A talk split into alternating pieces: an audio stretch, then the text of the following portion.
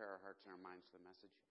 Um, just Heavenly Father, I pray that you'd uh, pray that you'd help me to um, just be faithful to the Scriptures and to obedient to you as I as I share the message this morning. Help me to um, focus on on your word and on your will as I as I uh, uh, preach the the gospel today. Help me to um, just just do this right. And I pray that you be with the folks who are here today and touch their hearts and their minds. And Lord God, make them fertile ground for for the seeds that you plant. Lord, I pray that you just um, just give us grace in this whole thing this morning in Jesus' name. Amen.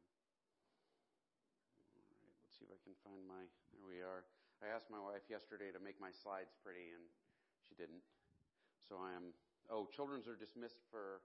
Children are dismissed for children's church. If you are a small child and would like to attend children's church, um, it looks like Samantha is there to, to herd you downstairs.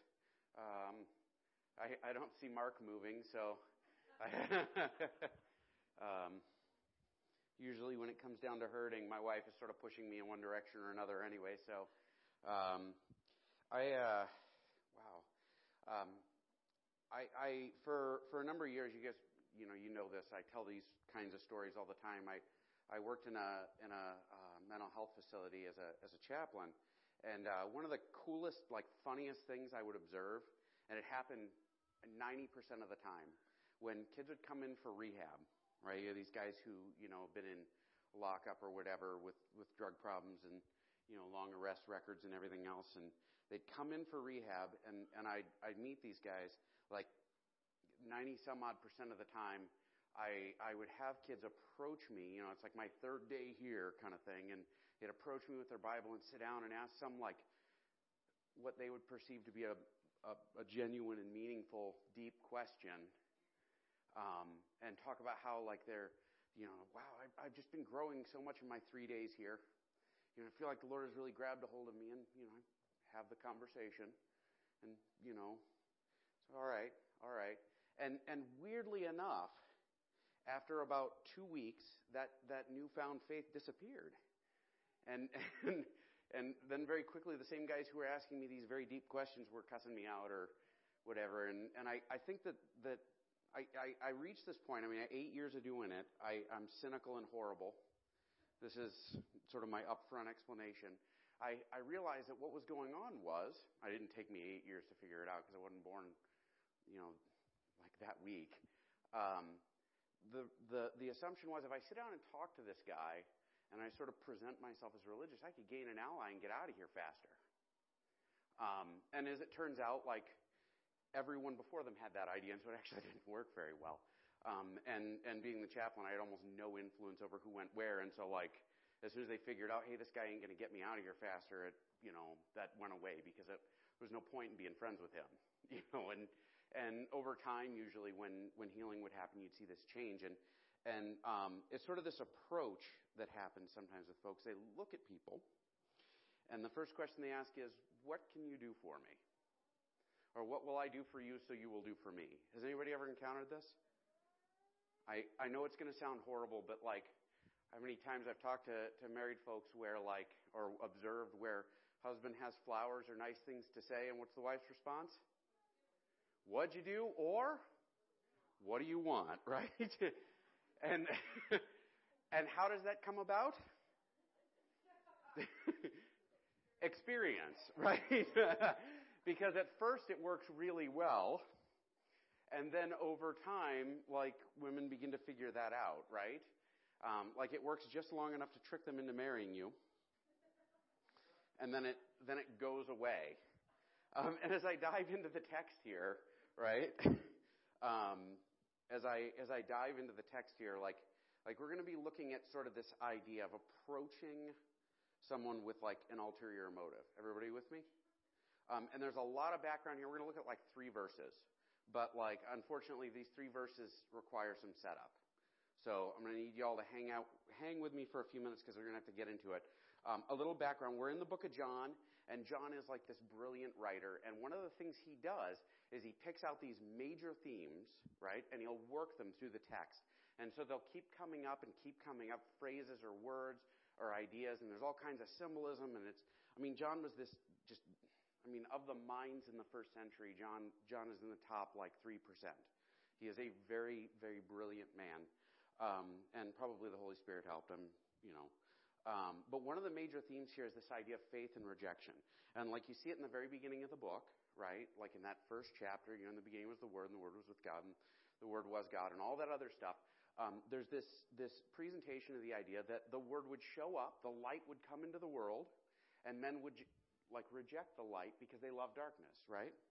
You know, well, I, I don't want to hear what you have to say, Jesus. I love what I'm doing. And please don't shine a light on what I'm doing. Everybody with me? And this is this recurring theme, and it's going to happen over and over and over again in the first half of John, and actually again in the end of John, and we'll touch on some of this. Um, John makes major points by telling a story and then offering explanation, or pairing stories together with what's called a saddle verse that sort of connects them, right? And like sort of that makes the point. Um, and this is um, this this big theme, right? Rejection and faith and all that um, we're going to be looking at a saddle verse between two stories. And it's going to drive this point home, right? And there's probably six of these saddle verses where John like glues sections together. Um, in technical terms, it's called a seam, right? You know, when you buy a new suit or, or something, you look at it and you can see the seams, you know, where they sewed it together. Well, these are, John uses seams that sort of connect these pieces and make the points. So we're going to kind of dive into this saddle verse, which sits between two sections and makes a point. And this verse we're going to look at, man, it's been a headache for um, commentaries, right? And like scholars, they'll look at this and like, what is John doing here? And we'll explain why in a minute. Just be aware, this is confounding. It's confusing if you if you miss it out of context, right? Anybody ever heard one sentence out of context and wanted to like punch someone? It happens, right? Every married man in the room should say, hey, that's happened to me. My wife has heard me say something out of context. Anyway, um, so the context of the text, um, Jesus changes water into wine. That's the first thing in his public ministry, right? That's in chapter 2. He changes water into wine. He goes to Jerusalem right away. So, like, you have a handful of folks to aware, like, Jesus performed this miracle. He made alcohol at a party. That makes him a very popular guy. Um, he goes to, to um, Jerusalem, many miles away to the city, from this very rural area, um, and he um, spends time in the city. Um, first thing he does when he gets there is he makes a whip out of cords and clears out the temple, right? There's animals there, they're selling stuff, they're sort of pushing the Gentiles, the second class citizens out. He chases people out. And when he's done chasing people out, the temple authorities come to him and they're like, hey, you going to give us a sign or a miracle showing why you have authority to do this? Um, and Jesus' response is, hey, you know what? I'm going to do any parlor tricks for you people. I'm not, you know, I'm not a magic act. The only sign you're going to get is tear down this temple, I'll rebuild it in three days. And he's talking about his own body. He says, You people are going to kill me and I'm going to come back in three days, right? Just had Easter, we just talked about this. But he refuses to do miracles on demand, right? And the authorities want him to do that because, like, if you have a guy who can do miracles, man, that's good for your religion, right? Like, if I could heal people, that would be awesome because people would come here so that I could heal them. They might not care about other things that we're doing, but man, if you can heal me or give me winning lottery numbers, I'm here, right? Um, so they ask him for this, and Jesus will not play their game. And he kind of puts them off. Um, we jump into the next like section of the story. He walks away from the temple and he performs miracles and preaches. And all these people who are in the city for the holiday visiting um, see him perform these miracles and hear him teach, and they are blown away, right? And these folks go home when they're done, and Jesus starts traveling around and preaching, and guess what? They're like, hey, I saw you, right? I know who you are. And that's going to play into what we're looking at. It's very important. There's a lot of setup here. I'm doing my best um, to do it quick so that it, I don't bore you too much. Um, thank you for not yelling too late. Um, and so he, in chapter 3, he meets with one of the Pharisees, and the Pharisees asking him these questions. Hey, can you explain religion to me? Can you explain God to me? And like, um, Jesus explains it, and the guy is dumb, and he has very weak faith, and he doesn't understand what Jesus is saying. And like, we get John 3.16 out of that, for God to love the world. That's the John himself explaining things to the reader, because the conversation ends. The Pharisee is dumb. He has no idea what's going on. He doesn't get it. So John, in his authorship, his gospel, he explains it. This is what's really going on. Um, but again, weak faith, right? Chapter 3, all about the weak faith of the leadership of Israel. So this is another example. There's weak faith, then Jesus performs miracles, and then there's more weak faith. And then we jump into chapter 4. Jesus is coming back home, and he passes through Samaria, right? And the Samaritans meet him, and he doesn't do any miracles, but they're like, You're awesome. Teach us stuff. Stay here. And like Samaritans, I don't know, who are the lowest people in our culture? Like used car salesmen, politicians? I mean, like, it's probably like imagine two or three steps below that. Like in that culture, if you were a good Jew and you walked through Samaria, when you got to the other side, you beat your shoes to make sure you got the dust off of it so you didn't bring any Samaritan dirt into Israel. Like you would walk to the other side of the street and spit on the ground as they passed. Right? And they didn't, I mean, they did not like the Samaritans, but Jesus spends two days hanging out in Samaria preaching and teaching. They're all listening to him, right? because of what he's saying and who he is, not because of what they're getting out of him. Everybody with me? All right, so we come to the end of that, and this is John chapter 4, 43 to 44. Um, we're actually just going to go to 45. That's three verses. Let's see if I can do two hours with it. Um, after two days, he departed for Galilee, meaning he hung out for the two days they asked him to hang out. He teaches, he preaches, he does everything. And then as he's going back to his hometown, He's actually born in, well, we'll get into that in a second. Um, Jesus, like he explains, is in the next verse. For Jesus himself had testified that a prophet has no honor in his hometown. He leaves these folks who love him and love him because of his who he is, actually, right? And then they're going to his hometown, and John inserts, prophet has no honor in his hometown, right? And and there's a lot of reasons for this verse, but it like comes out funny here in John. It's in all the Gospels, which is kind of cool. He actually says it out loud. We're going to look at one of the instances in Luke. This is chapter 4, verse 21, very, very, very beginning of Jesus' ministry. He gets up in the temple or in the synagogue in his hometown, which is he's living in um, not Nazareth, that's the community, the larger area he's living in. Where is he from, guys? Why am I drawing a blank? You ever have one of those coffee list moments? What? Galilee. Galilee's the area in Nazareth. He's in Nazareth. I'm sorry. Um, I went to seminary for this. Um, I sometimes, anyway. Um, and he said to them, like, so he reads this scripture verse that's like this big prediction about the gospel being preached to the poor and the lame being healed and everything else. And he began to, he began to say to them, today this scripture has been fulfilled in all your hearing. So he says this, and then everybody who's present, they speak well of him and marveled at the words, at the gracious words that were coming from his mouth. And they said, Is this not Joseph's son? So they're like, Man, this guy really knows his stuff, but isn't he the son of the carpenter? How does that guy know anything? Anybody ever have that happen to you, like where people who know you, you know, hey, I know you, I grew up with you. You can't fool me, right? I sometimes hear that about preachers, like when you talk to people who grew up with them, well, I grew up with that guy, you don't know. You know, yeah, he looks good now, but my my wife might say this occasionally. Yeah, my husband, he looks good now, but you don't know where he's been. Um, so they're impressed, but they're like, "Hey, isn't this Joseph's sons?" Um, and he said to them, "Doubtless you will quote to me this proverb: Physician, heal yourself." Now, in Luke, like he's performed miracles in other communities. He does this thing. The people are like, "Oh, isn't this Joseph's son? Listen to him teach." But he does perform miracles. That's good. And then Jesus says, hey, you know what? You're about to say, physician, heal yourself. This proverb was super common in the ancient world. And what it meant was, it had a bunch of different meanings. In this context, it means, hey, if you can do good stuff everywhere else, you better do that good stuff times 10 at home. Right? Meaning, like, if I were very wealthy and I went out and spread money all around, and then I were to come back here and folks start looking at me saying, hey, where's the money you're going to spread around here? Does that make sense? And so like the people around him are like, hey, we're family. Go ahead and start doing stuff for us. Let's see some, let's see some work. You know, let's see some magic tricks. Let's see some miracles. Come on, let's do this. And so Jesus, before it cuts him off, he says, hey, you're doubtless going to tell me, start doing stuff for us. Physician, heal yourself.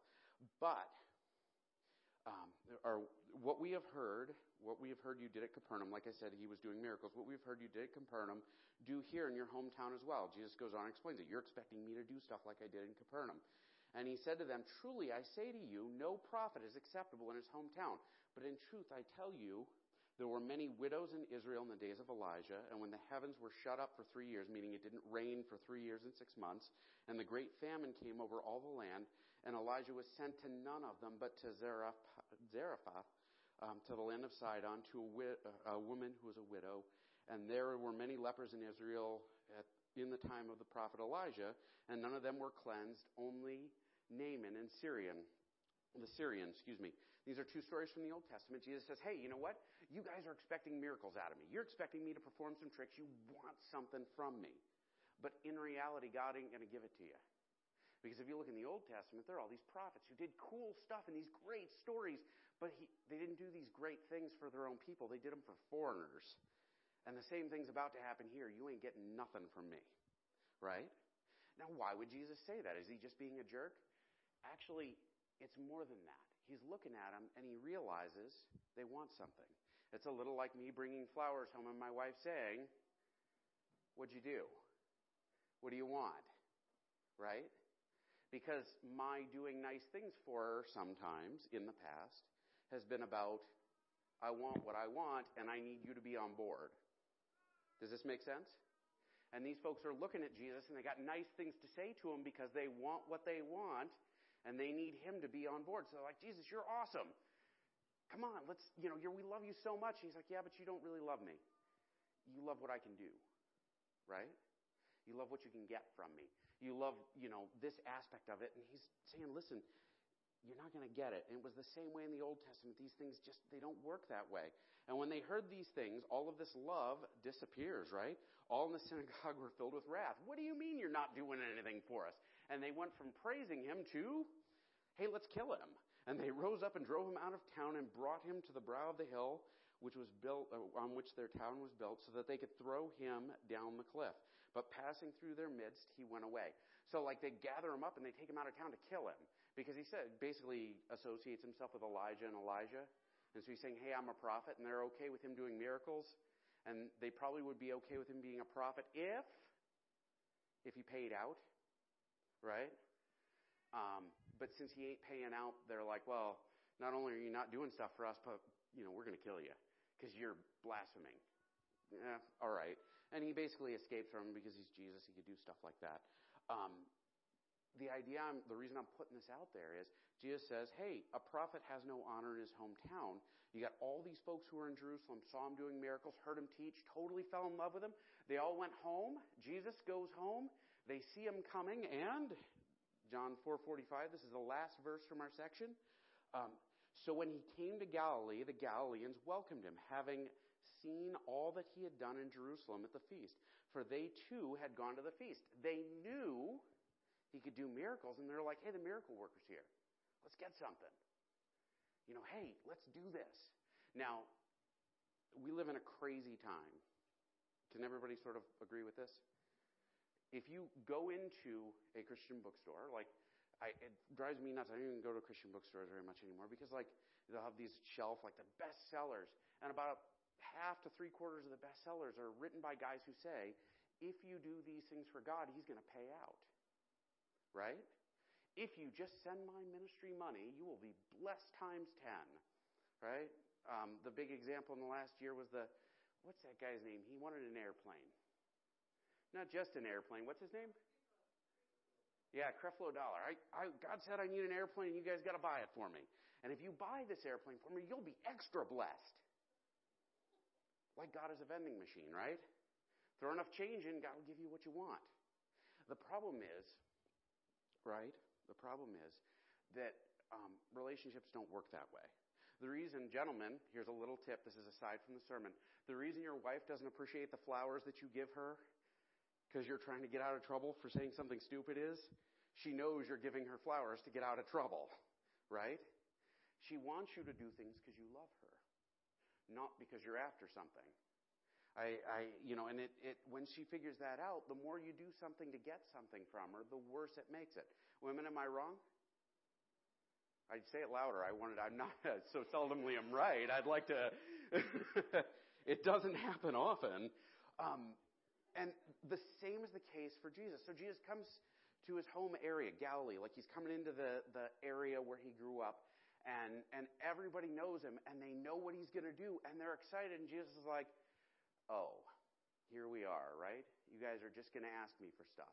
You don't want who I am. You don't love me for who I am. You want what I can give you." And this is kind of this recurring battle throughout the scriptures.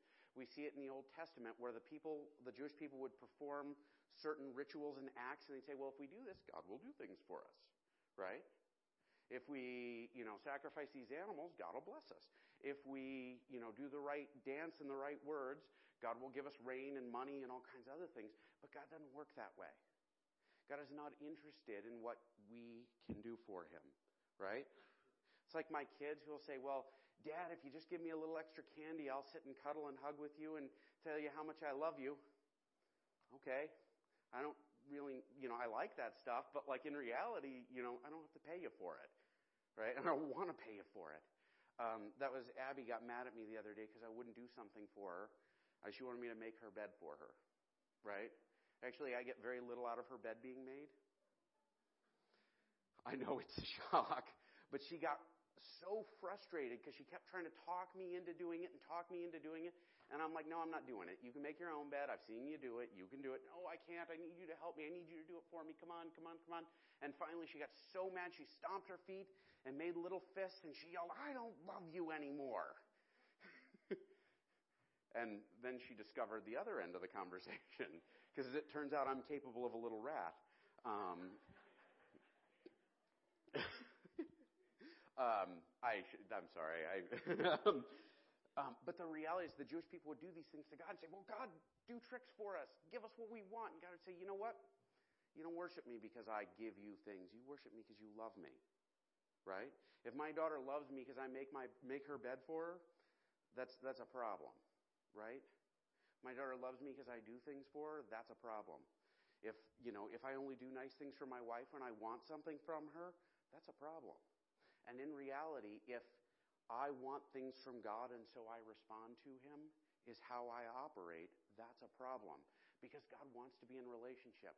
Um, the book of Job, has anybody ever read the book of Job? I mean, that is some cheerful reading, isn't it? Um, but the book of Job, if you look at it, the whole story of the book of Job, like, like the author, the guy who like put it down to paper, like gives us a theological treatise, like an explanation of a theological idea. And that is, you worship God because he's God, not because of what he can do for you, right? Job kept worshiping God. He got pretty ticked off. And he sort of demanded, hey, God, come answer for your crimes. But he continued to worship and he continued to love God. And he never curses him. He gets pretty frustrated and angry and everything else. But in the end, like, God comes back around and says, you know what? I'm God, right? You want an explanation for why I do things? You answer some questions for me. How do you make a hippopotamus? She's like, I don't know how to do that. And he's like, well, you know what? You can't make flowers. You can't make the sunrise. You can't do any of that stuff, so you don't understand why I do what I do. You worship me because I do those things. You love me because I do those things, not because of what I'm giving you. Um, and the same is true of Jesus. Jesus is God's son. Jesus came into this earth to die for our sins, to take punishment for the, the rotten stuff we do. And when we approach him and say, you know, hey, that forgiveness thing is wonderful, but could you please do all this other stuff for me because I'm not that interested in being forgiven. I really want a new car. I really want a nicer house. I really want to win the lottery just once. Um, it sort of throws us off. Like it's not how relationship works. Um, in the next section, we got actually a reinforcing idea. We're going to talk about this more in depth next week. But this guy comes to Jesus and asks him, Hey, can you perform this miracle for me? And Jesus' response is, Unless you see signs and wonders, none of you people are going to believe me right? Because he, he knew the guy just wanted a miracle. Um, when we approach God in that way, and this is going to be the theme of the next few sermons, right? It's going to work its way through the next couple stories. Um, and even a conversation about the Sabbath, this idea don't work on the Sabbath, it's, it plays into that. Like that'll be three weeks from now. Like we do things because we love God. We do things because like he loves us enough to die for us. We do things because he is just he's God, because he's awesome. Um, we love in good, healthy relationship because we love someone. I don't love my kids because they make their beds. Because if I did, they'd be in trouble, right? I don't love my wife because, you know, she does things for me. I love my wife because I love my wife, right?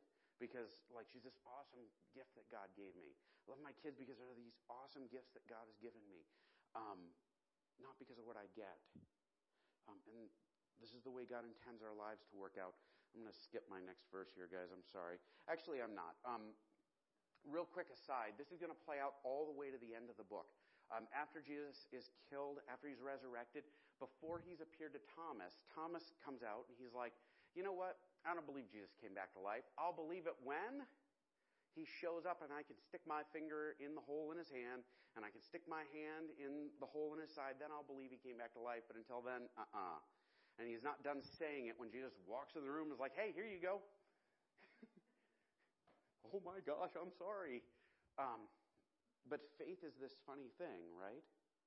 Faith is a funny thing. Faith is this thing that operates outside of our sin, sinful inclination. Our sinful inclination is, I believe what pays off. Isn't it true? And I believe what gives me stuff. I believe what pays off. I believe what works. Um, and in reality, like, going to be times when stuff ain't going to pay off. Joel Osteen wrote, You can have your best life now if you just follow Jesus. And in reality, following Jesus might not like turn out that great as far as like your best life now. Might end up homeless. I mean, look at Paul, man. Paul did more in the service of the gospel than any man, like like to that point and probably since. And Paul whipped, beaten, imprisoned, tortured, um, naked. Eventually, they cut his head off after he'd lived in prison for several years right? Or the Apostle Peter was like one of Jesus' favorites, crucified him upside down after forcing him to watch his wife be crucified, right? Faith doesn't always pay off in monetary gain. Faith doesn't always pay off in blessing. Faith pays off in the fact that, like, God saves us. God draws us close to Him. I will never, ever be alone. Actually, Larry told that story about the man and his family drowning, and and you know, as well with my soul, like like, this is the idea. You can take anything from me, but I know that God has me, right? You can never take that away. Um, and this is what we have. This is what God gives us. Um, faith is how we please God. Hebrews says, without faith, it's impossible to please God. You might think I please God by what I do, and in reality, God doesn't need what you do. He'd have somebody else do it, right? Um, God desires for us to trust Him to obey Him and to draw close to Him. And ultimately, that means becoming like Jesus. It's not a transaction, it's a new life. Um, we're saved from our sins, not just like saved as in forgiven, but we're pulled out of them. Has anybody ever had a sin that just dragged you down? You couldn't get away from it? Every time I try to do the right thing, I do the wrong thing, right? No matter how hard I try, the thing I hate is the thing I always do. That's from the Apostle Paul, Romans 7 right? Um, it's Paul who said that. Like, we're all stuck if he can't get past it. But in reality, the closer we draw to Jesus, the closer he pulls us to him, the further away he pulls us from that stuff.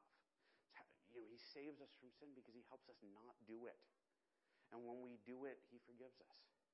Um, everything in the Christian life, you showing up here, us singing, us praying, us hugging each other in the beginning of the service, um, everything, everything, everything is about intimate relationship with God. And if it ain't about that, we're lost. Right? That's what matters. Um, we're going to, because it's the beginning of the month, we always do the beginning of the month, we do communion. And I'm going to call my guys forward and I'm going to talk about this for a second. We're going to worship God by taking communion. And what this is, first off, we invite anybody who's a believer in Jesus to take communion. That's how we are. If you have faith in Christ, if He saved you from your sins, if you are like His, do this with us. And what it is, communion is this symbol, right? It symbolizes the fact that Jesus died for us, and not only are we forgiven, not only like are we close with him, but we're so close with him, it's like we're consuming him and making him a part of us. We eat the eat the bread and drink the wine because, or the juice here. I'm, we're from that strain of Christianity. Um, we do this because it's so meaningful. It's like it becomes a part of me. I take it inside and it's a part of me. Like it is that much. Like we consume Christ in everything that we are because it is the spiritual food and drink that makes us alive. And so as we prepare our hearts, like as we do this, bring your heart into a place where you recognize that this is an act that doesn't save you. It doesn't ensure